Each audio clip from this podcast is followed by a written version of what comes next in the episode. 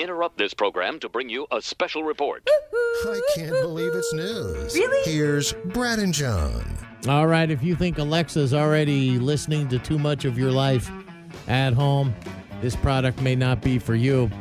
I don't think it's going to be out for Christmas, but maybe by next year or in the coming years, a team at Georgia Tech has come up with a device that straps to your toilet. Not like the bidet we have at Camp Cash, but this one could diagnose uh, health issues by listening to your bowel movements in the bathroom. They did a presentation last week at the Acoustical Society of America and their annual meeting in Nashville. They have a uh, what they call a diarrhea detector detector. They says it uses AI to analyze the sounds happening in your event there at the toilet and and then it, it, clicks if so, a red light clicks on if there's something irregular. It also records audio of each event and can be turned into data and tracked. And they said that certain healthy events make a certain sound and certain unhealthy events make a different sound. And they said eventually, someday, the algorithm could be used by things like Alexa to help monitor your own health. If that's not too much intrusion for you. I think Alexa's going to quit. Finally, that's going to get her. Of all the crazy questions she's been asked, asking her to do something like that is probably. I'm sorry, I didn't get that. Could you repeat that, Yeah. please? Yeah. well, give me five minutes. Okay, if this bear I'm going to tell you about ever goes through the Chick fil A drive through, there's no need to ask him if he wants a salad. This story comes to us from Florida. A man watched as a hungry bear walked up to his front porch and took his Chick fil A delivery bag. The guy was, I, I guess the guy was watching his through his ring camera or whatever it was, and sees this bear march up the stairs and 30 nuggets and a large fry. That's 30 what he nuggets. takes, gone in a snap. Yeah, he's got the whole thing on video, and and there were two bags. There was a bag with the salad, and then there was the the bag with the 30 nuggets. And the bear the bear was like looked at the salad. and said, I don't want that. I'm going right for the the nuggets. That's what he took.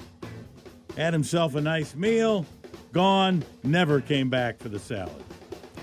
And finally, while our first invention might help you in the bathroom, our final invention here might help other people when you go to the bathroom.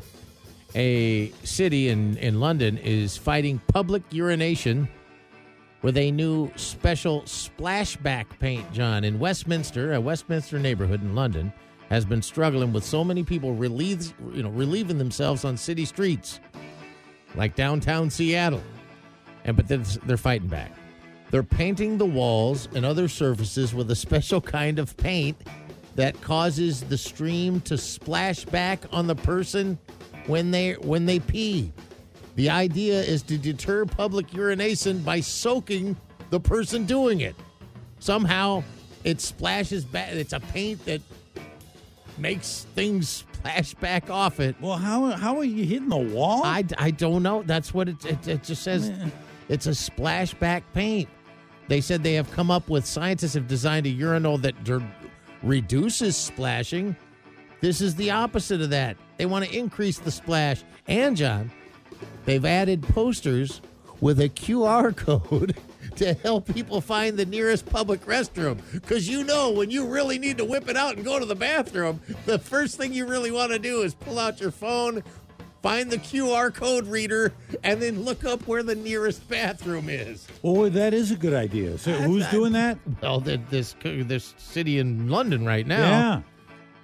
No, that that They're adding more public toilets, and they said there will be a focus on, uh, you know, directing people to those with the QR code. well, I do like that idea of a public restroom. Yeah, but you're not going to be fiddling with your app. phone while you're just doing the hop and doing the dance. I got Not always, but you know, there- a lot. There's a lot of places now that they, restaurants and what have you. They, they just that you can't use their bathroom unless you're a customer or something. So to have a an app that tells you, all right, here you can hit this one here, this one's available, that one's. A, that's really that. That's not a bad idea. Hey, you're flying down the freeway too. You know, a rest area app or just a a you know bathroom bathroom app app. That's I, I don't think that's that's such a bad thing.